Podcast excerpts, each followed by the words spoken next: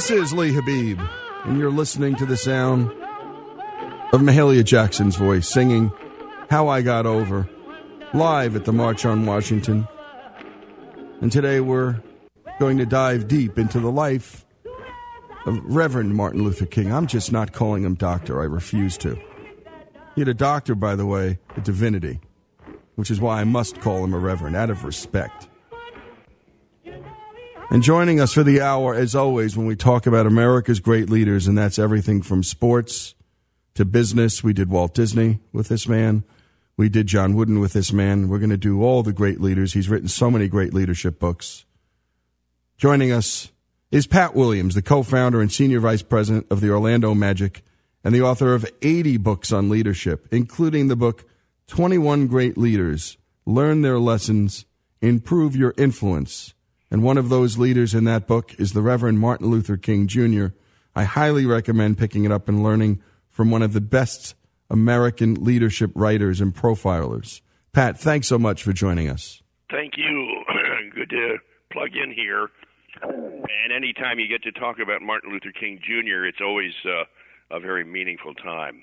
Well, you know, Pat, he led a nation, and he led a nation that didn't necessarily want to be led. And I think that's always the great challenge in a man's life as a leader is taking people somewhere they might not want to go. Talk about that even before we start. Well, and and the thing that's so remarkable about Reverend King is he did it as a very young man. Uh, he was in his 20s. Listen, uh, he died at age 39. Think about that for a minute. So he was doing uh, these remarkable things with great courage as as a very young man in his 20s. So we've got a marvelous uh, period of time ahead here as we talk about him and look at him and evaluate him as a leader. And most importantly, what can we learn from the life of Reverend King? So thanks for plugging me in here. Oh, you bet. And you know, Pat, let's let's start in the middle, not at the beginning. Let's start with you, a young white man and in 1963, you were at Reverend King's famous March on Washington, where he delivered the just remarkable and I think one of the great pieces of American rhetoric, right up there with the Gettysburg Address, the I Have a Dream speech. And what brought you there, Pat? And tell us about that day. Well, I had uh, spent that summer uh, playing baseball in the Phillies system uh, in Miami, Florida, in uh, the summer of 1963 and uh, the season was over, and I was uh, heading back up from Miami driving. Uh, I talked to my family. My mother uh, explained to me that there was this event in Washington. She was going to be there with my two sisters, and she suggested that I stop in Washington as I was heading to my home in Wilmington, Delaware.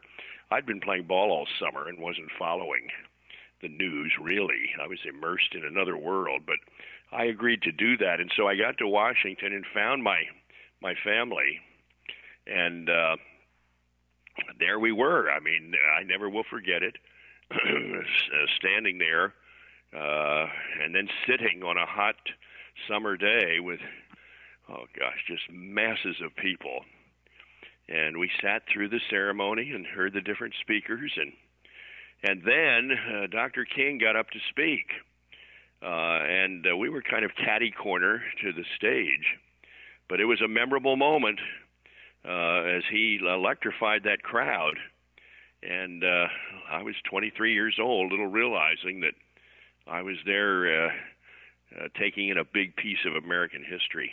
Indeed, and you know, in the end, Pat, it wasn't about just one speech. This was this was a man who could not only speak, but he could follow up on that speech until the end, and he could get it done. The things he thought America needed to get done, and the wounds and and scars and sins uh, that needed to be healed.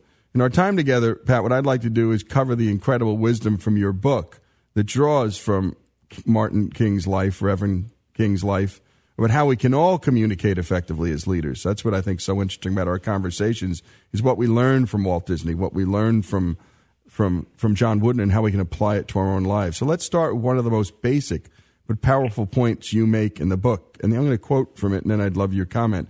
An uncommunicated vision accomplishes nothing. but a vision expressed by a skilled communicator can change the world. King sure did that, didn't he, Pat? Well, there's no question. Uh, leadership, I have learned, generally gravitates uh, to the man or woman who can talk. That is generally who we elect to office. That's generally who gets to lead uh, the campaign. It's generally who becomes the CEO of the of the of the company. So I urge leaders at every level really work hard at your communication skills. Join Toastmasters. Take that Dale Carnegie speaking course. Uh, join the National Speakers Association. Really work at it. Uh, because when they appointed uh, down in Montgomery, Alabama, uh, after Rosa Parks had been arrested and uh, the movement started, they appointed Dr. King to, to lead it, and he was a young man, maybe of maybe 26 years old. But even then, uh, he could move people into act uh, by his verbal ability. I'm not saying that we can all be a Dr. King as far as speaking skills, but we can all improve and we can all get better uh, if we'll really work at it. And you know the other part of this, a a you need the communication skills. You know we had just done Ronald Reagan's farewell address, and he said something. Of course, he was always humble, and he said, "I wasn't a great communicator. I was a communicator of great ideas." And I think, of course, again, self-effacing to the end was the great communicator, but a great communicator not communicating a great vision can in the end be a very dangerous thing. I mean, Hitler was a great communicator, Pat. Listen, maybe the greatest. You know, I've studied Hitler, and I'm I continue to study him in in uh, in depth uh, because he is a fascinating leader, and uh, he he was not very talented. You know, the, he was not super gifted. In fact, uh, he he didn't have a whole lot of uh, talent at all, except his ability to to move crowds and literally uh, just overwhelmed them yep. with his speaking skills. No doubt. Let's hold that thought, Pat, because we're going into Sure. a break. When we come back, we'll pick up with bad visions and good visions, communication, and leadership. This is Lee Habib, and today, Reverend Martin Luther King for the show. We'll be back right after this. Must the cannonballs fly?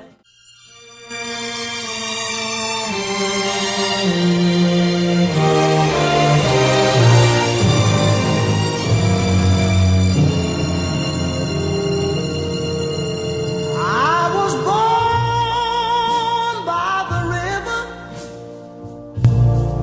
in a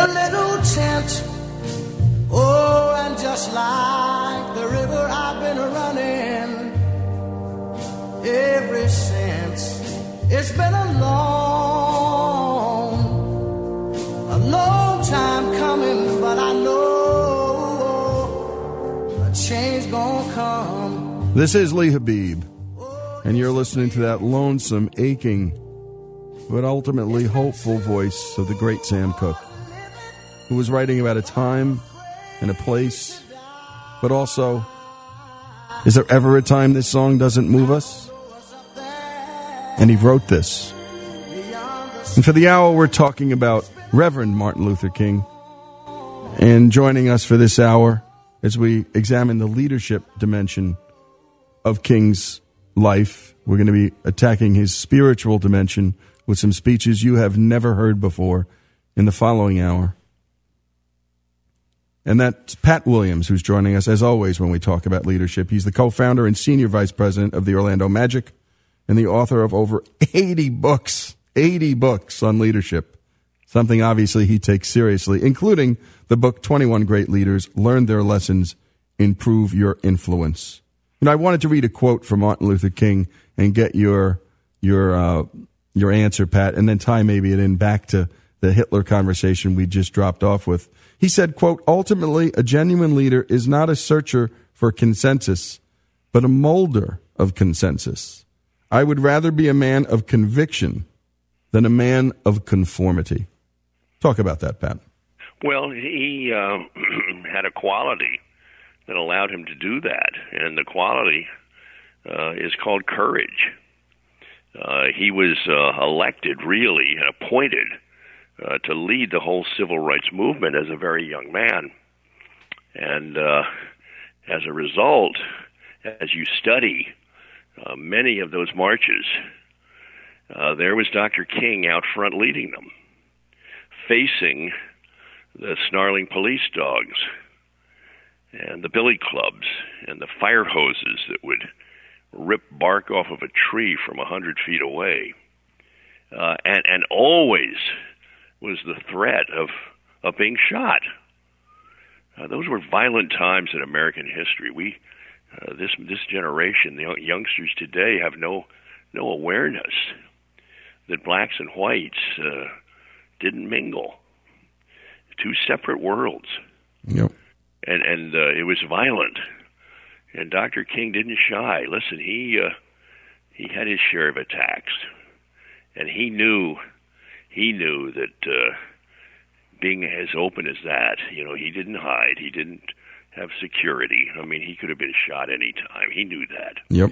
But but courage is what I I think of when I think of him, and uh, and all of those civil rights leaders. Uh, they had enormous courage to do what they did.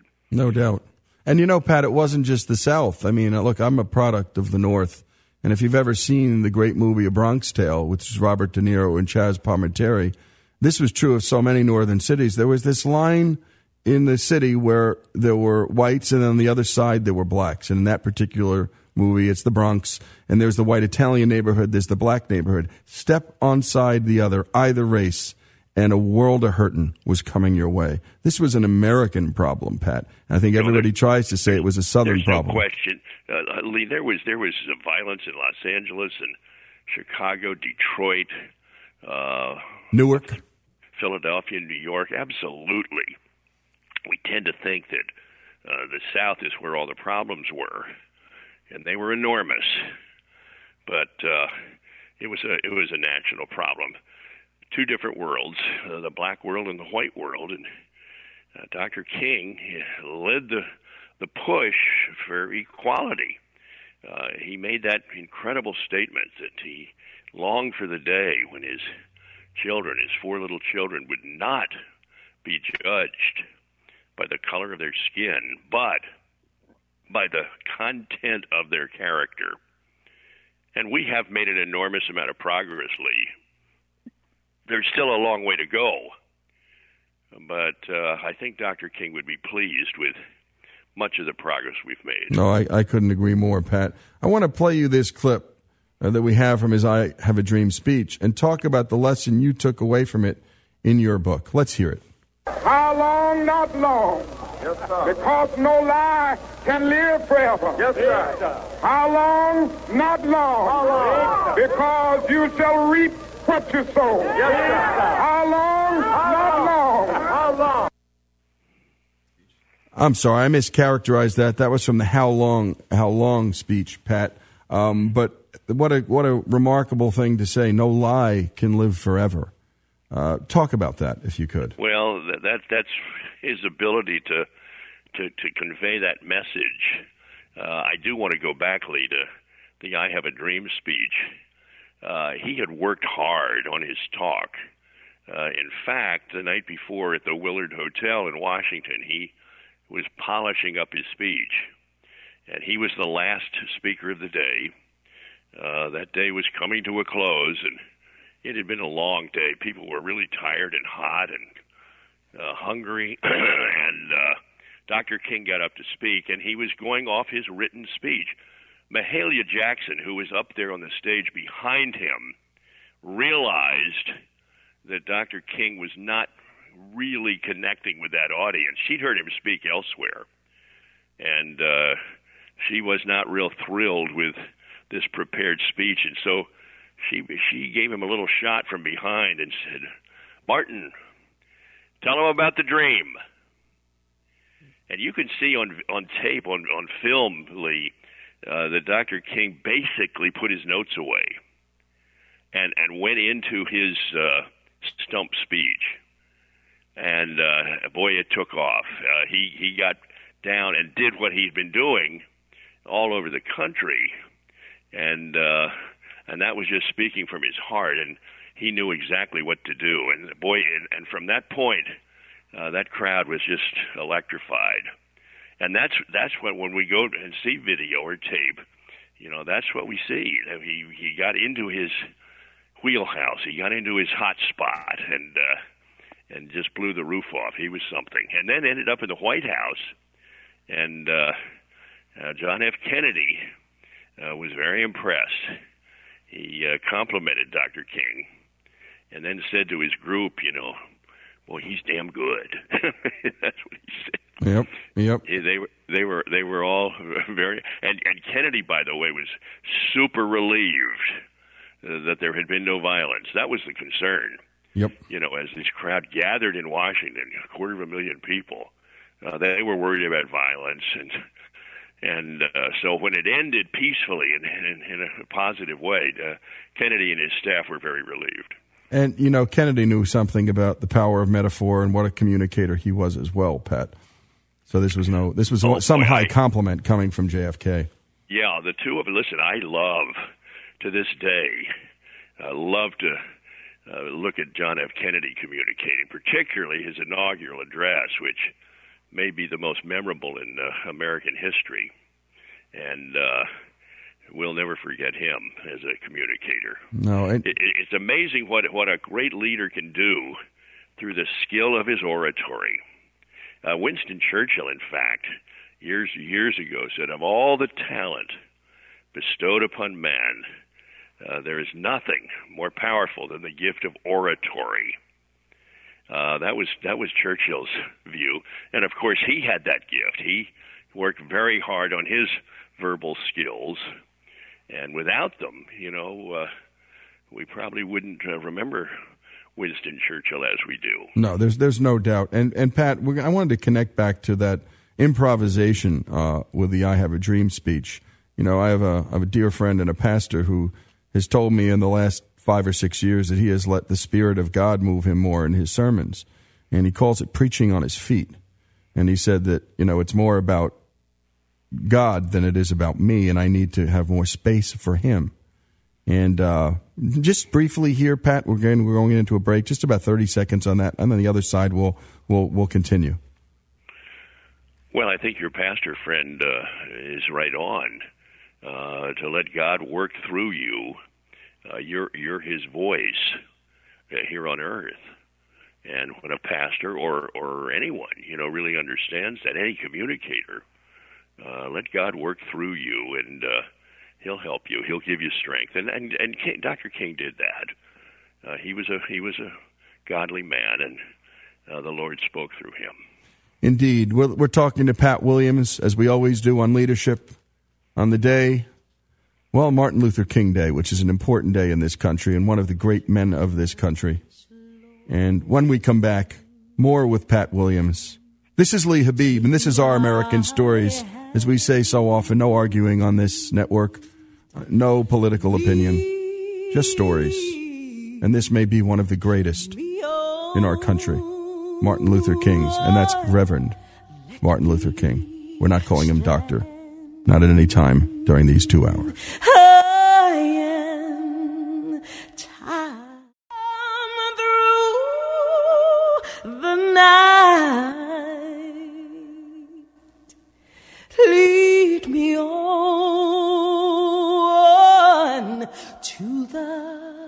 Light.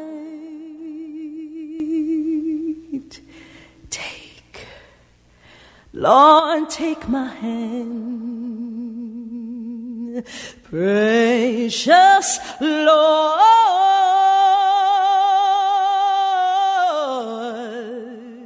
and lead me home. This is Lee Habib, and this is Our American Stories. And for two hours, dedicated as it should to the life of Reverend Martin Luther King. And you're listening to one of the most beautiful songs ever written, Take My Hand, Precious Lord, and originally written by the Reverend Thomas Dorsey in 1932. And it was Reverend Martin Luther King's favorite song.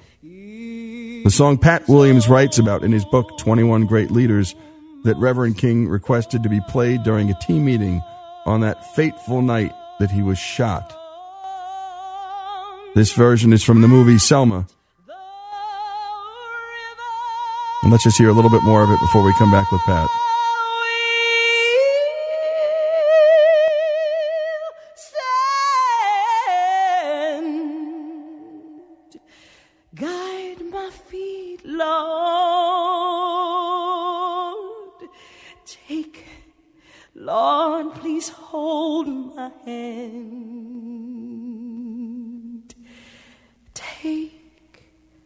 My hand. Mahalia Jackson performed this song at Reverend King's funeral. Pat, thanks so much for joining us. Uh, thank you, Lee. You know, music, I think, is such an integral part of faith. I think it was Chesterton. I could be wrong, but one of the great writers said, "When we, when we sing, we pray twice." Talk about this song, Pat, and why you included it in your on your piece on leadership. Well, it was a, a powerful song, and Dr. King, as you pointed out, uh, loved the song, and uh, he requested it that it be sung that night in Memphis uh, in 1968. Uh, he had come there to help untangle uh, the garbage union or the garbage collectors' uh, problems that were overwhelming in Memphis, and that's why Dr. King had come to the city. And uh, he was going to speak that night. He was very tired, and uh, you get the sense he was also kind of discouraged, but uh, he could get himself up and get himself fired up, and he was getting ready to speak that night uh, when he stood out there on the balcony of his motel, and uh, from across the street in a building, you know, the shot was fired that killed him. Which reminds me, Lee, if you want to uh, spend some time in the South and do the Martin Luther King tour, uh, boy, I encourage people to do it. I've uh, done it over a period of time, but it, you, you definitely need to uh, uh, study Montgomery, Alabama. That's where he had his first church, and that church is still there, uh, still open, still the same church.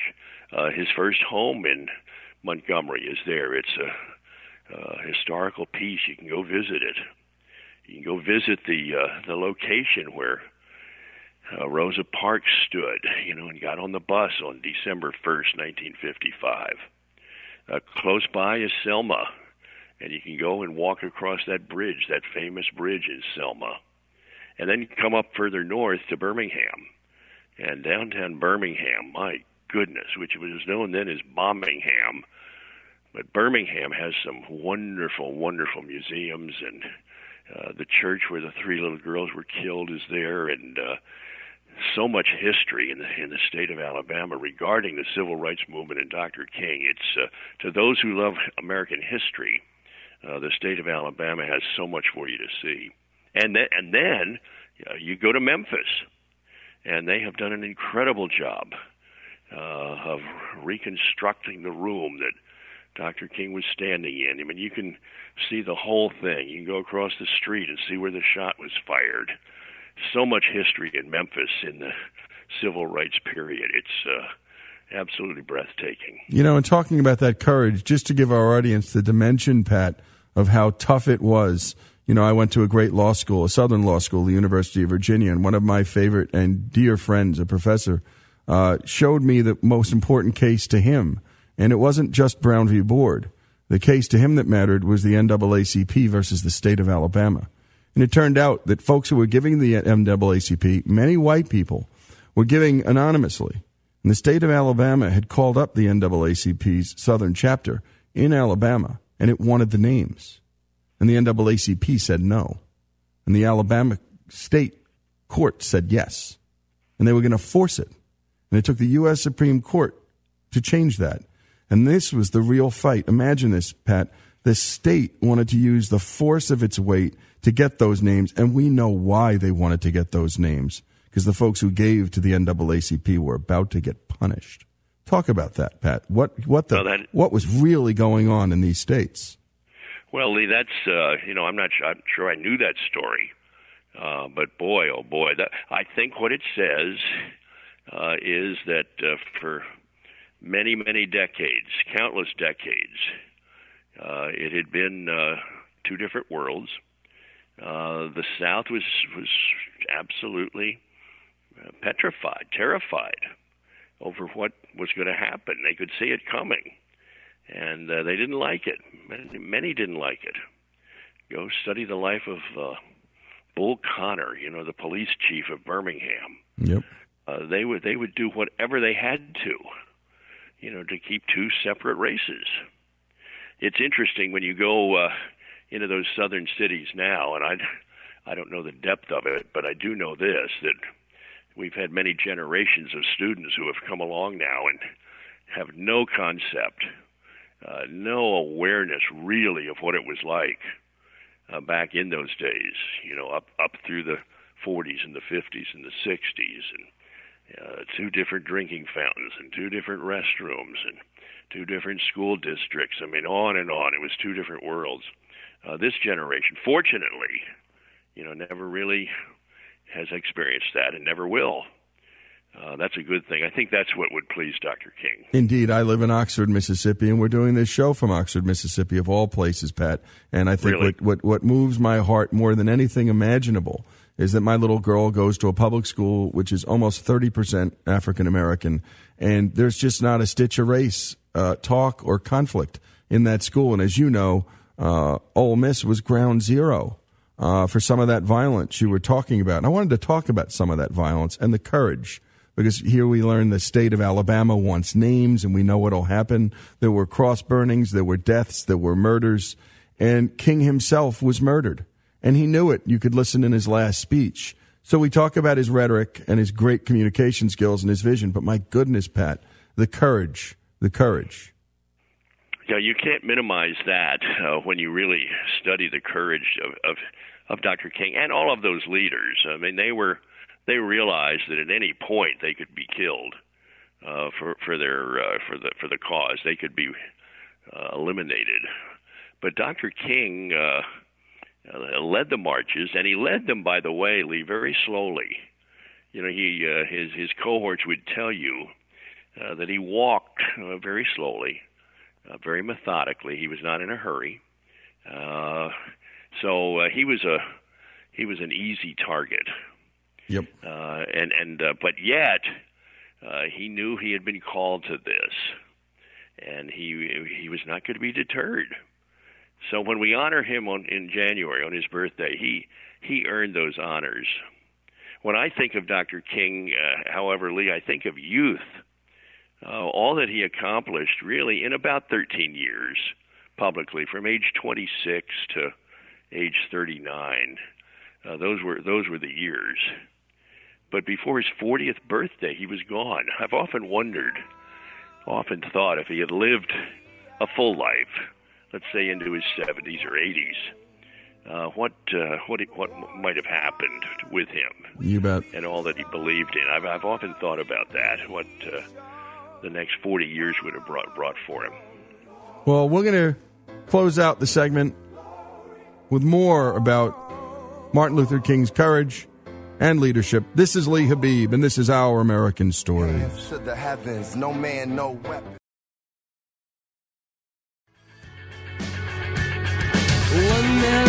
Come in the name of love. One man come and go. One man come here to justify. One man to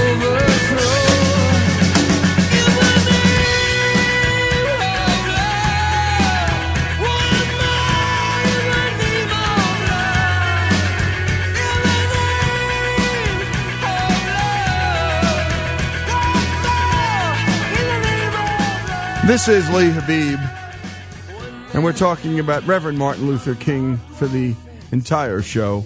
And imagine the power of his vision. A young Irishman, Bono, understands the totality of Martin Luther King's vision. And Bono wrote this song in honor not only of Martin Luther King, but of the Lord Martin Luther King served. And it's Bono's Lord, too. He's come back to him in a very clear way over the last decade or so, a la- a lapsed Catholic boy who's now come back to the thing he fought and rebelled against much of his life. And again, we're joined by Pat Williams for the hour, and we're talking about Reverend King. And Pat, uh, I wanted to talk about the courage as it relates to the ministry, because when he wrote letter to a, from a Birmingham jail, he wasn't writing it to the American public, though it did get to the American public, and I think he knew it. He was writing specifically to the pastors in the South who had told him, Yes, you're right, Reverend King. You're right. We need to change, but not now. Let's slow down. Talk about that, that incredible piece of work, because I think it's one of the great pieces of writing of the 20th century. It was, and he and, and the other amazing thing about it, Lee, he didn't have uh, writing paper. You know, he wrote it on scraps of paper. You know, in the jail. Uh, and by the way, when you speak of jail, he he spent over 40 nights uh, in prison, uh, arrested. You know, for what he was doing, and and that was not just a publicity act. Believe me, you know, his wife was petrified. You know, they didn't know what was going to happen to him. Uh, you know, those those nights in jail. Um, you know, this this was reality, and uh, again, we see his courage. But that letter he wrote has become a famous piece of American history. Letter a letter from a Birmingham jail. And uh, Dr. King was a marvelous communicator, you know, as far as his writing as well. And uh, what he shared that day really had a profound influence, a profound effect. So he had skills, and that's another good lesson for us, Lee. Uh, good leaders are good writers. You bet. You know, they've worked hard at developing their writing skills as well as their speaking skills, and it all comes down. Uh, well, let's go back to the first step of leadership. It's called vision, and and Dr. King did have a vision. You know, one nation under God. I mean, he really had a vision. That's what drove him. But then his ability to communicate that vision. Listen, as leaders, we can have the greatest vision in the world. Yep. If we can't communicate it effectively, if we don't think it's important to communicate it effectively, well, here's what's going to happen to your vision nothing. I mean, Yep. not one thing if you can't communicate it well. And uh, Dr. King's communication skills, that's why that uh, committee, you know, they appointed him over in Montgomery when the whole Rosa Parks thing blew up. Uh, they were prepared, you know, to uh, to uh, strike and to shut down the bus lines, and and they did, you know, for uh, for a year, and it was finally ruled, you know, that uh, blacks didn't have to go to the back of the bus. It took about a year, and Dr. King led that. That's what really got him going, and then then of course the whole movement moved nimbly.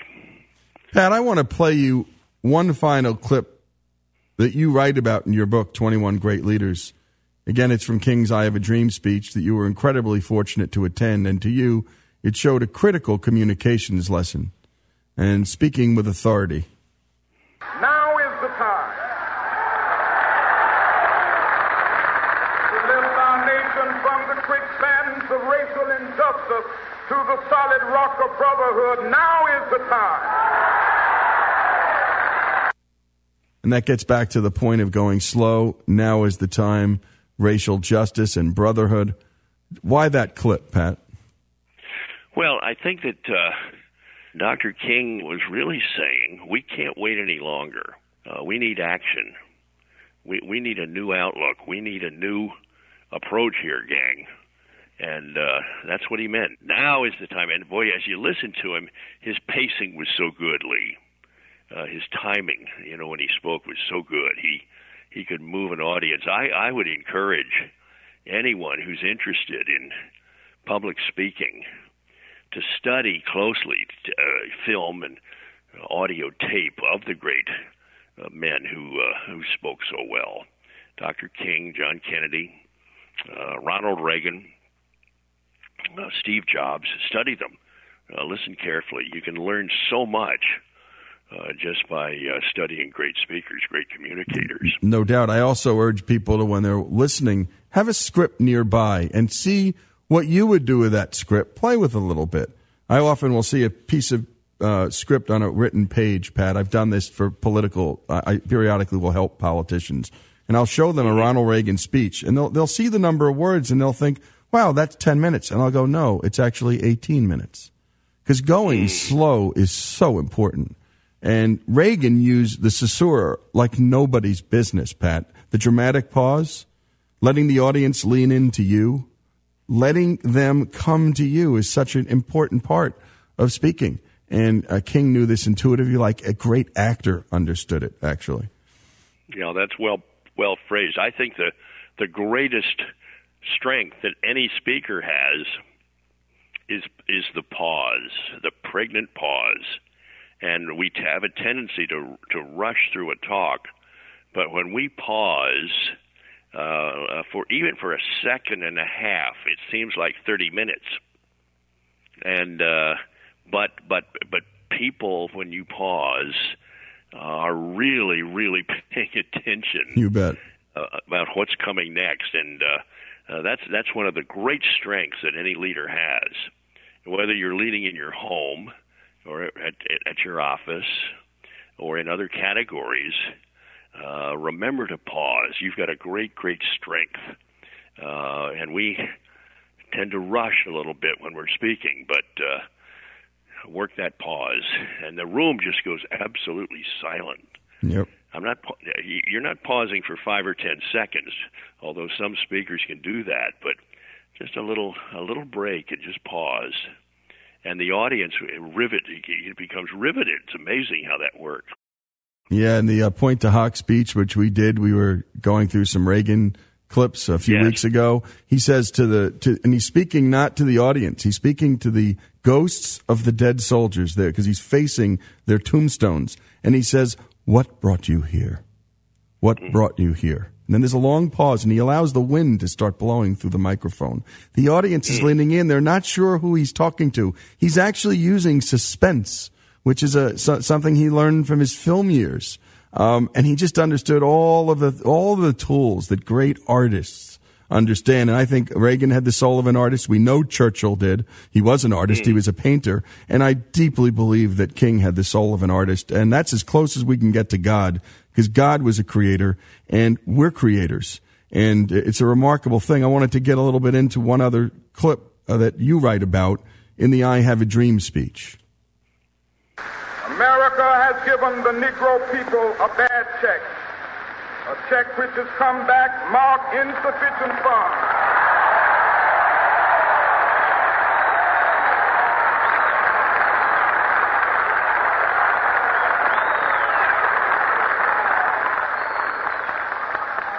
But we to believe that the Bank of Justice is bankrupt. We refuse to believe that there are insufficient funds in the great vaults of opportunity of this nation.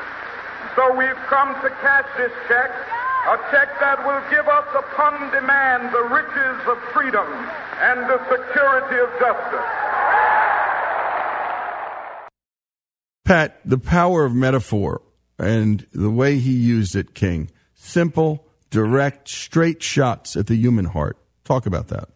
Well, that's another great speaking skill, Lee, and uh, his ability to to repeat himself, you know, with key phrases.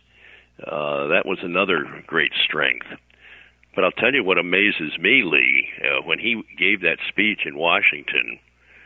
He was uh, 34 years old. Think about that for a minute. Uh, he's leading this great movement across the country as he has now for at that point for eight years, and uh, I, I think it's a wonderful thing that we continue to remember Martin Luther King Jr. Uh, with such high regard. You bet. And Pat, thanks so much as always for joining us, and uh, we'll be talking soon. Lee, nice to talk to you. Thanks a million. You bet. Thank you. And folks, remember in this speech, he had the Old Testament prophet Amos saying, quote, We will not be satisfied until justice rolls down the waters and righteousness like a mighty stream. And that's where Reverend King got his source of energy in the end. It was from the Bible, it was from God. Not talked enough about when people talk about Dr. King and Reverend King. but talked about here. This is Lee Habeeb, and this is Our American Stories, the story of the Reverend Martin Luther King. I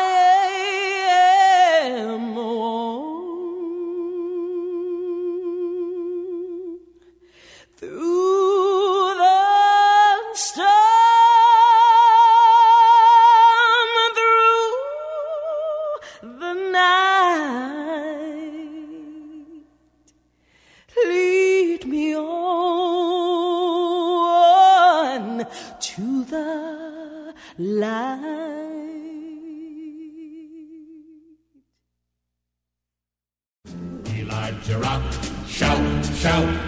Elijah Rock, coming up, Lord. Elijah Rock, shout, shout. Elijah Rock. This is Lee Habeeb, and this is Our American Stories, the life of Martin Luther King.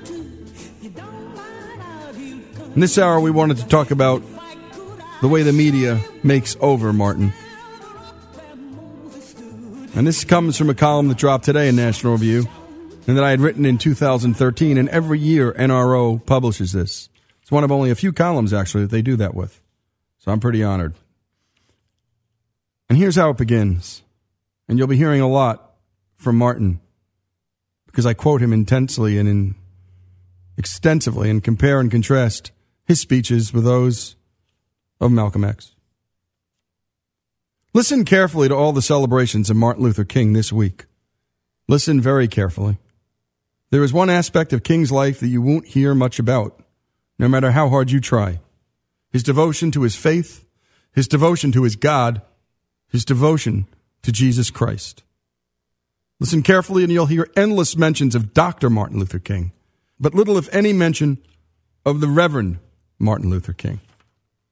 Listen carefully to all of the video and audio clips, and you'll hear some of the greatest rhetoric and some of the most passionate speeches of the 20th century. The sound bites and clips will stir your soul, but you won't hear the references to God that so often filled his speeches, nor will you hear references to the book that inspired him, the Bible. You won't hear references to God because the secular, secular media dislikes the Bible so much and public affirmations of a belief in Christ that they do everything in their power to redact them. The Reverend Martin Luther King loved the Bible so much that he got an undergraduate degree in Bible studies. At modern universities, they call it a divinity degree. His PhD was in theology. To King, the Bible wasn't some strange old book that didn't have relevance in modern times. It was God's Word. It was a book that was and always will be relevant because it expresses eternal principles and eternal truths. And you know how much the media hates talking about ideas like eternity or principle or that really awful word, truth. In a version of his famous A Knock at Midnight speech, which you are unlikely to hear in the media this week, you're going to hear it here. King started with a quote from one of his great speeches from Luke chapter 11, verses 5 and 6. And he said unto them, Which of you shall have a friend, and shall go unto him at midnight, and say unto him, Friend, lend me three loaves? For a friend of mine in his journey is come to me, and I have nothing to set before him. Listen to his tenor and tone. This sounds more like a sermon you'd get on a Sunday. And it was. Why start a speech about the problems of the 20th century with a parable from an ancient text? Well, Reverend King explains why. Now, this is a parable dealing with the power of persistent prayer. And as I look at this parable, I see within it a basic outline and a basic guide in dealing with many of the problems that we confront in our nation and in the world today and the role of the church Now, the first thing that we notice in this parable is that it is midnight. It is also midnight in our world today. And we are experiencing a darkness so deep that we can hardly see which way to turn. It's midnight. He goes on then in this speech to talk about the limits of psychology to help us in this struggle at midnight. People are more worried, more frustrated, more bewildered today than at any period of human history. What are the popular books, the bestsellers in religion today? They are books entitled Peace of Mind, Peace of Soul, and who are the popular preachers? They are so often preachers who would preach nice little soothing sermons on how to be happy, how to relax, how to keep your blood pressure down, and so we have retranslated the gospel to read, Go ye into all the world and keep your blood pressure down, and lo, I will make you a well adjusted personality. All of this is indicative of the fact that it is midnight in the psychological order. It is midnight in the psychological order, and King believes there's only one thing that can cure that, and that's a spiritual cure for those things that beleaguer us in the material world. And this was King's essence. And this is Lee Habeeb, and this is Our American Stories. And for the hour, you're going to hear from King more from this great speech and another. You'll also hear from a young Malcolm X. Because these two great men were competing for the soul of the nation one a Christian voice of tolerance and love, and the other a radical Islamic voice of hate and anger, and in the end, war. This is Lee Habeeb and more with the story of the Reverend Martin Luther King here on Our American Stories.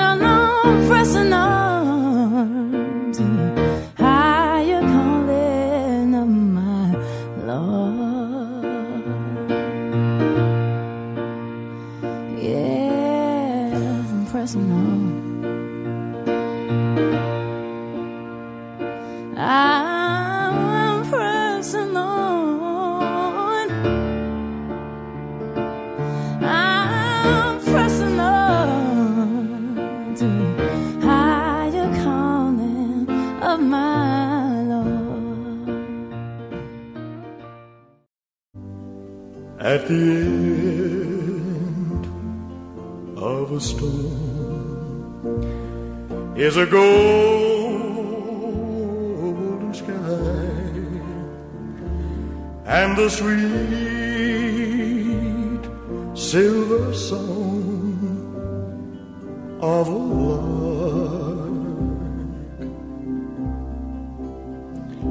Walk on through the wind. This is Lee Habeeb. Elvis's love of gospel. Well, watch the documentary on it. Comes on PBS now and then. After his concerts, he'd go downstairs with his guys, go around a piano and play, as he called it, the music he really loved. By the way, he always performed it in public, too. And we're celebrating the life of Dr. Martin Luther King and the universal appeal of his Christian faith well, we were just commenting during the break that my goodness, it was so beautiful and so, so inspiring that young white Jewish kids from the North marched down in the South with him, and some, it cost them their lives. But Martin's faith inspired that kind of courage in people, even people who didn't believe as he believed. And for the hour, we're going to talk about how the media just doesn't bring so much of Reverend King's faith to light. And that's what we're doing here because, my goodness, it animated everything he did. And so we're covering his famous knock at midnight speech, which everyone should listen to and hear. It's one of the great sermons, I think, of all time, and one of the great pieces of theological thinking. So, toward the middle of the speech, we had just heard King talk about the limits of psychology. And this is where God has to come in. King then goes on to condemn moral relativism. Midnight is a time when all moral values lose their distinctiveness. So in our world today, for so many people, there's nothing absolutely right, nothing absolutely wrong. Nobody is concerned about obeying the Ten Commandments in so many instances. They are not important. Everybody is busy trying to obey the eleventh commandment. Thou shalt not get caught.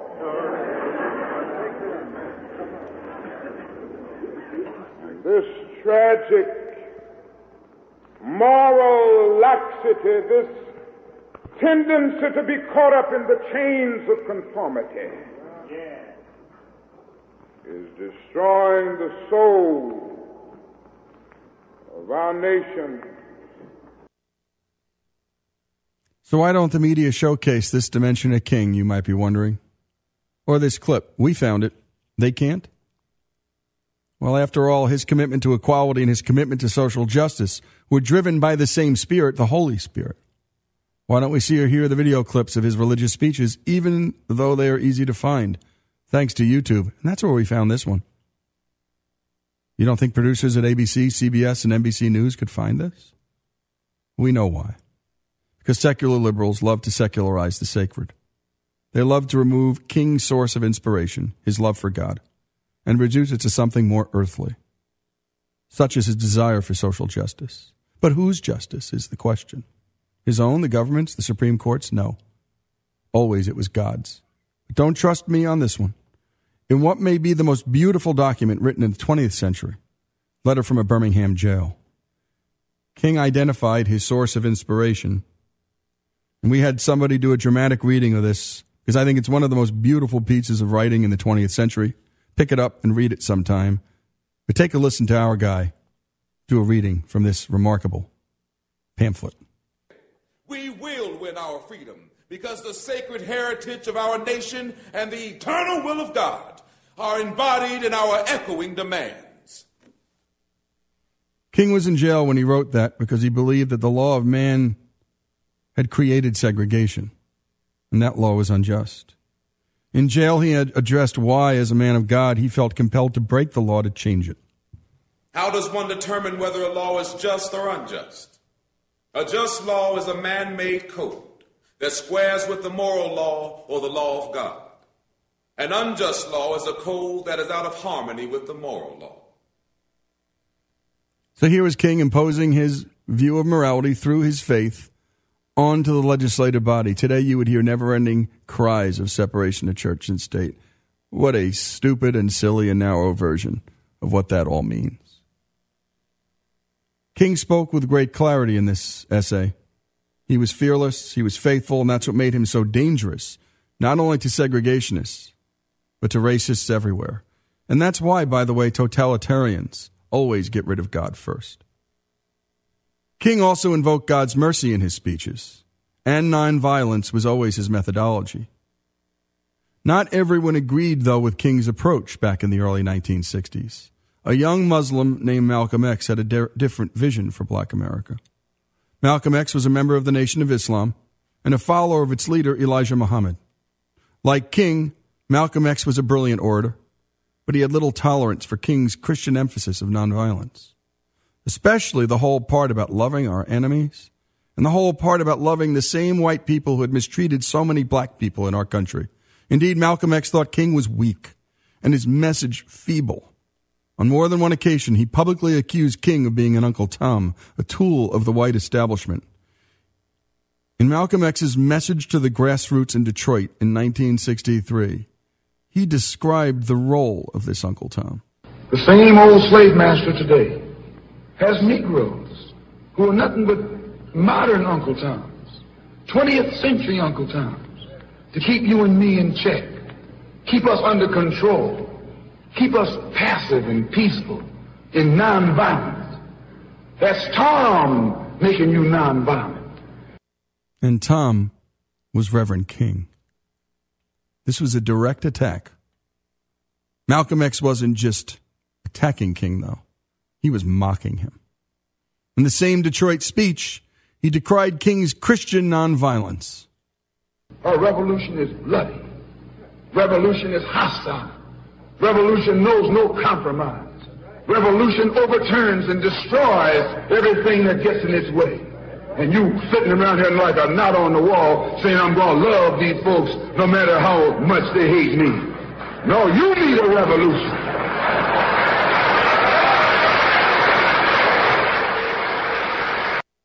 Two competing visions, folks. One, Christian love. Another, well, let's face it. This was the Nation of Islam's hate creed. Malcolm X thought all of the hymns, all the prayers, all the hand holding, all that churchiness, it was just plain silly. Who ever heard of a revolution where they lock arms singing, We shall overcome? Just tell me you don't do that in a revolution.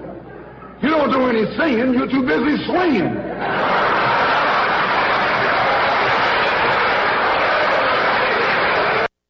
Leadership matters, folks. Philosophy matters. So imagine being a young black man in the 1960s and hearing these two appeals. This was the fight. By the way, no one's doing this story today here on Martin Luther King's Day. Nobody's doing this. So thanks for listening. Thanks to my great team for pulling this all together. Luckily for America, King's Christian impulse prevailed. Now, you won't hear any of this on TV or the radio anytime today or this week. The media will simply ignore all this yucky, messy God talk and all the icky Jesus talk. And you won't hear the secular left invoke the separation of church and state when it comes to King's legacy. You will never hear the secular left complain that King used the power of his pulpit and the power of his faith to change the culture and indeed change the law. When many of us wonder as we approach the national holiday in his honor, is this what would King have to say about our current problems? What would he have to say about fatherlessness in the African American community? Heck, in our whole country. What would he have to say about crime, drug abuse, the culture? What would he have to say about abortion? These are things to think about. And again, you heard what he was up against. It wasn't just the white folks going after him and the segregationists. It was black folks competing for the soul of African Americans across this country, Malcolm X in particular. We know what he would have said about the economy, by the way. King was a social justice liberal, and he cared passionately about the poor. When we come back, we're going to spend a little time talking about that and what Christians are implored to do by God with their money. And the question is do we give it to the government to redistribute? Or do we give it ourselves? Give it to our churches and the churches redistribute that money? A big question, a big philosophical question we Christians grapple with every day. This is Lee Habeeb. This is Our American Stories. For the hour, Martin Luther King, the secularization of the sacred, and that's Reverend King. We will not call him Dr. King this hour.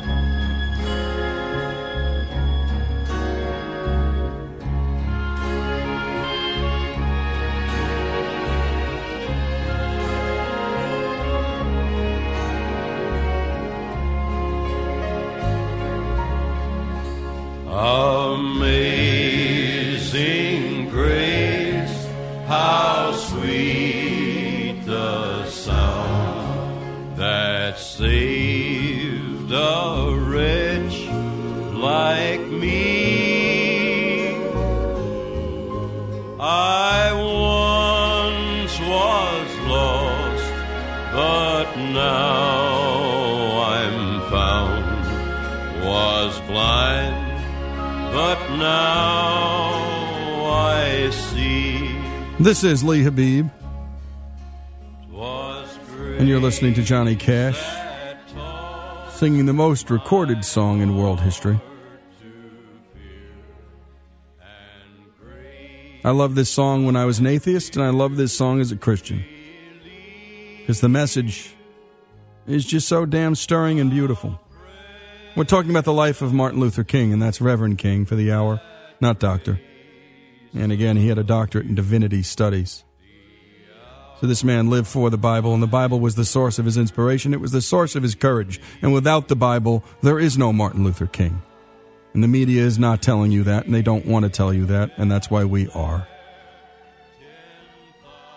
And we were talking about that social justice part of Dr. King, and how not all Americans, and particularly not all Christians, see eye to eye on how best to deal with the vexing issues of poverty. But I think time has taught us a lot, and it would have been fascinating to hear and see what Dr. King would think about the trillions we've spent and the way we've spent it to help poor people, and whether it's actually helped or perhaps hurt. Because it separated the church from the giving. It sent it to a bureaucrat, and the bureaucrat gave it.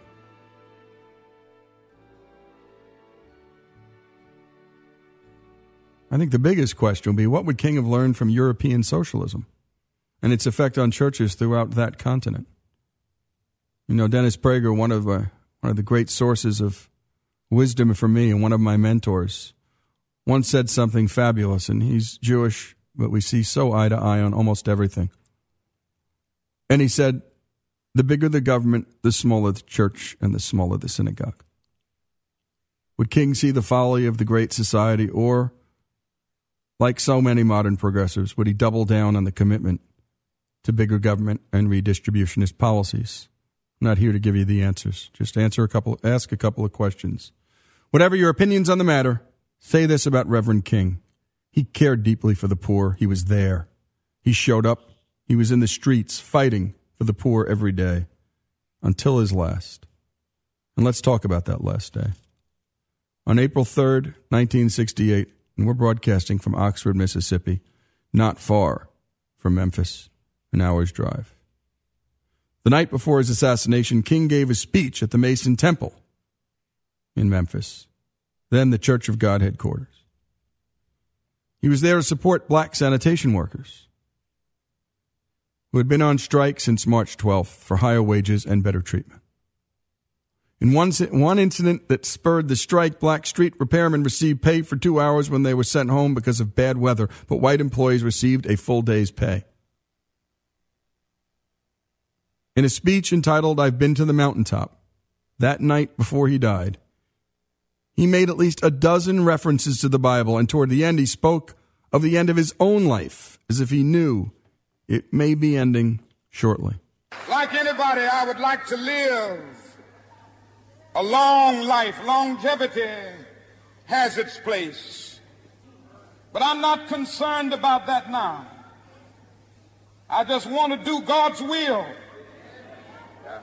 And He's allowed me to go up to the mountain. And I've looked over and I've seen the promised land. I may not get there with you, but I want you to know tonight that we as a people will get to the promised land. Imagine that. Like anybody, he said, I would like to live a long life. Longevity has its place, but I am not concerned about that now. I just want to do God's will. The audience roared as you heard. They could not know that their hero would be gunned down the very next day at the Lorraine Hotel in downtown Memphis. And though King had a sense of foreboding, he was not despondent because he knew he was doing the Lord's work. Here were the final words of his very final public speech. So I'm happy tonight. I'm not worried about anything. I'm not fearing any man. Mine eyes have seen the glory of the coming of the Lord. You know, I'd heard Bono in an interview talk about that speech, and then he really started to dig into King's work. And out of it came, as you heard in the last hour, his greatest song, In the Name of Love, which he wrote not only for Dr. King, but it started to reconnect Bono to God too. As a young boy growing up in Ireland, he had seen Protestants and Catholics kill each other, and he just didn't get it, and he ran away from faith. And the rest of his life, think about the music. I still haven't found what I'm looking for, The Streets with No Name. What is every single song he's writing about? God and his struggle to get back to him. So listen carefully to the stories of Martin Luther King this week, folks. Listen very carefully. The man who so loved God, who so feared God's judgment, will be stripped of that animating spirit by a fiercely secular media. But it was God and King's desire to serve him that changed this country forever. No amount of revisionist history by anybody can change that. That's what drives totalitarians crazy and secularists. They believe no God shall become before theirs, even if his name is the state. And that's what really drives liberals crazy about Jesus Christ followers. He, his followers believe he is the answer to their problems, not the government. As King said, Jesus lives, Jesus saves. As King said that night in Memphis a few hours before his death. We are going on. We need all of you. You know what's beautiful to me? Is to see all of these ministers of the gospel. It's a marvelous picture. Who is it that is supposed to articulate the longings and aspirations of the people more than the preacher? Somehow the preacher must have a kind of fire shut up in his bones. And whenever injustice is around, he must tell it.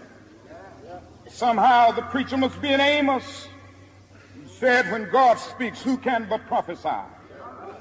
Again with Amos, let justice roll down like waters and righteousness like a mighty stream. Somehow the preacher must say with Jesus, the Spirit of the Lord is upon me because he has anointed me. And he's anointed me to deal with the problems of the poor. Indeed. And by the way, you could substitute preacher for rabbi.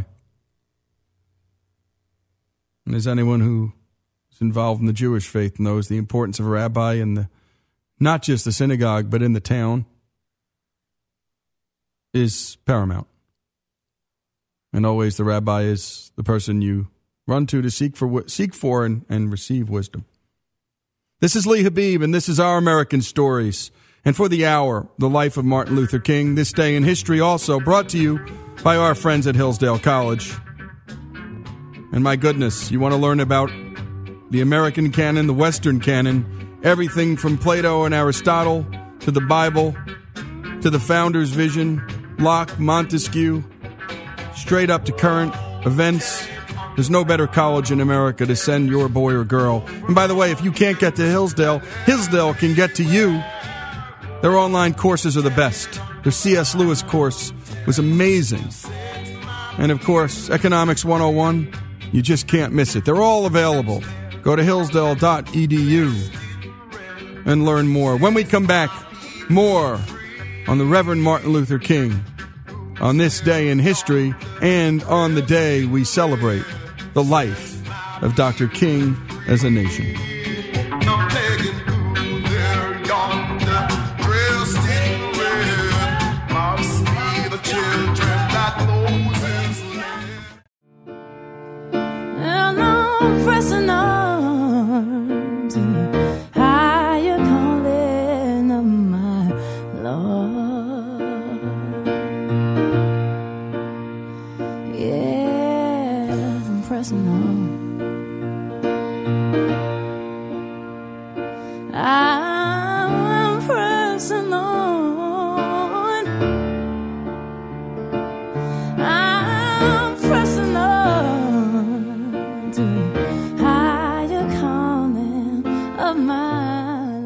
This is Lee Habeeb, and this is Our American Stories. And for the hour, for the day, the life of Reverend Martin Luther King being celebrated here. And you were listening to Alicia Keys, one of the great young artists, young R&B artists, going back to her gospel roots and singing one of her favorite songs. And we play that today in honor of King. Wanted now to dig into a another speech, this one a sermon in a church in Chicago on the 17th of August 1967. Why Jesus called a man a fool. I wanted to play it because what I think what you're going to find interesting is the audio we could find and the audio we couldn't. We searched everywhere, and there are remarkable parts of this speech that were redacted. And so you're going to hear the parts that we could find, and I'm going to read you the rest and leave it to you to think about why we couldn't find the audio on this. So let's start with the beginning of this sermon. And again, that's why we're here today to honor Dr. King with words from him you are not hearing anywhere else in this country. Anywhere.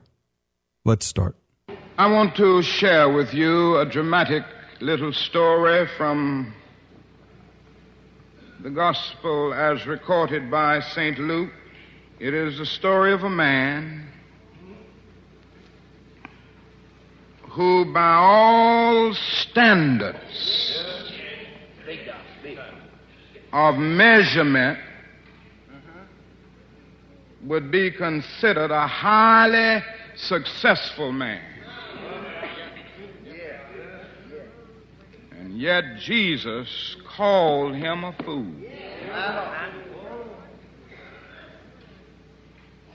If you will read that parable, you will discover that the central character in the drama is a certain rich man.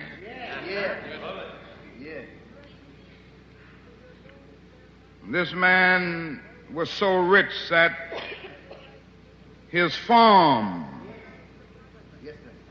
yielded tremendous crops. In fact, the crops were so great that he didn't know what to do. And it occurred to him that he had only one alternative, and that was to build some new and bigger barns so he could store all of his crops. This recording is briefly interrupted at this point. Take thine ease, eat, drink, and uh, be merry. That brother thought that was the end of life. So he was telling the story of this rich man who thought just eat, drink, and be merry. More. That's the end of life. A story that still resonates, don't you think? But let me now read what we couldn't find. Now, Jesus didn't call the man a fool because he made money in a dishonest fashion. There is nothing in that parable to indicate that this man was dishonest and then he made his money through conniving or exploitation. In fact, it seems to reveal that he had a medium of humanity and that he was a very industrious man. He was a thrifty man, apparently a very hard worker. So Jesus didn't call him a fool because he got his money through dishonest means. And there is nothing here to indicate that Jesus called this man a fool because he was rich. Jesus never made a universal indictment against wealth. It's true that one day a rich young ruler came to him raising some questions about eternal life, and Jesus said to him, Sell all. But in that case, Jesus was prescribing individual surgery and not setting forth a universal diagnosis. Why was that cut? Again, I'll leave that to you to think about and ponder. The next clip from this speech. Take a listen. He didn't make contributions to civil rights. He looked at suffering humanity and wasn't concerned about it. He didn't make contributions to civil rights. He looked at suffering humanity and was concerned about it. Let me tell you the part we couldn't find. It's the part that preceded that line. Somehow in life, we must know that we must seek first the kingdom of God, and then all of those other things, clothes, houses, cars, will be added unto us. But the problem is all too many people fail to put first things first. They don't keep a sharp line of demarcation between the things of life and the ends of life. And so this man was a fool because he allowed the means by which he lived to outdistance the ends for which he lived. He was a fool because he maximized the minimum and minimized the maximum. This man was a fool because he allowed his technology to outdistance his theology. This man was a fool because he allowed his mentality to outrun his morality. Somehow he became so involved in the means by which he lived that he couldn't deal with the way to eternal matters. Stripped. Couldn't find it. Again, you think about why. Let's play another part of this sermon. Finally, this man was a fool because he failed to realize his dependence on God. Yeah.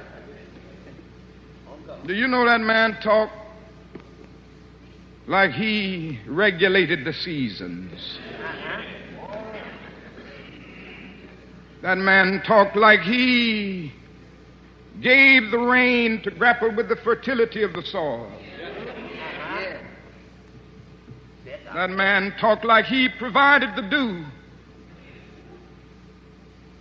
He was a fool because he ended up acting like he was the creator instead of a creature. This man centered foolishness is still alive today. And then again, this part was redacted. In fact, he said, it has gotten to the point today that some are even saying that God is dead.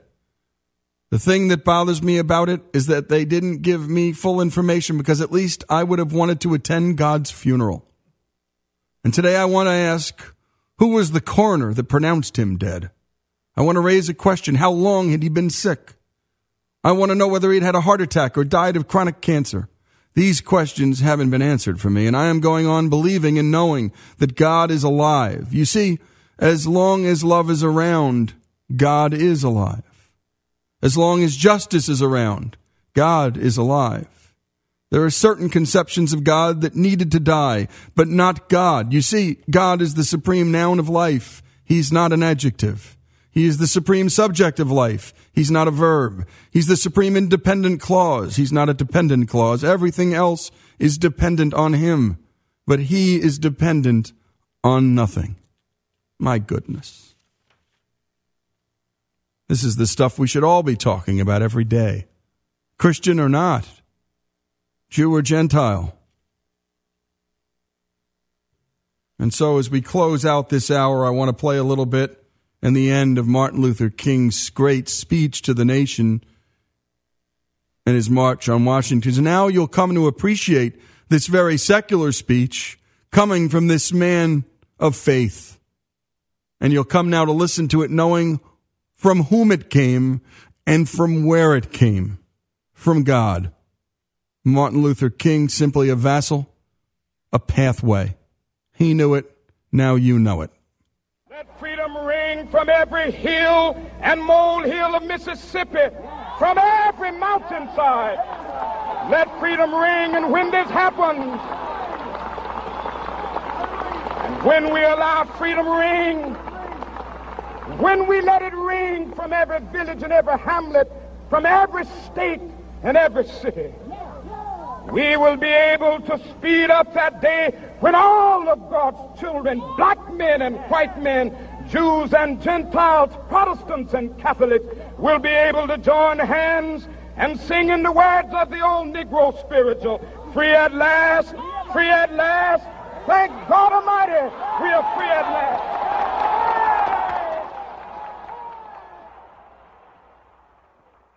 And my goodness, it can make you cry knowing now what we know about the man, knowing now what we know about him knowing that he was more than likely not going to make it to the age of 40. And he didn't, but he still lives with us.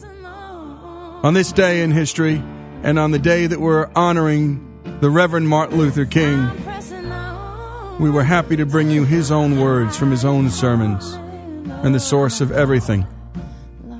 This is Lee Habeeb, and this is Our American Stories. Stop me, shake me in my mind.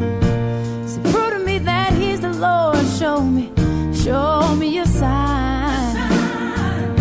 What kind of sign they need when it all comes from within? Hey, when the loss has been found, what's to come has already been. So I tell you that I'm pressing on. I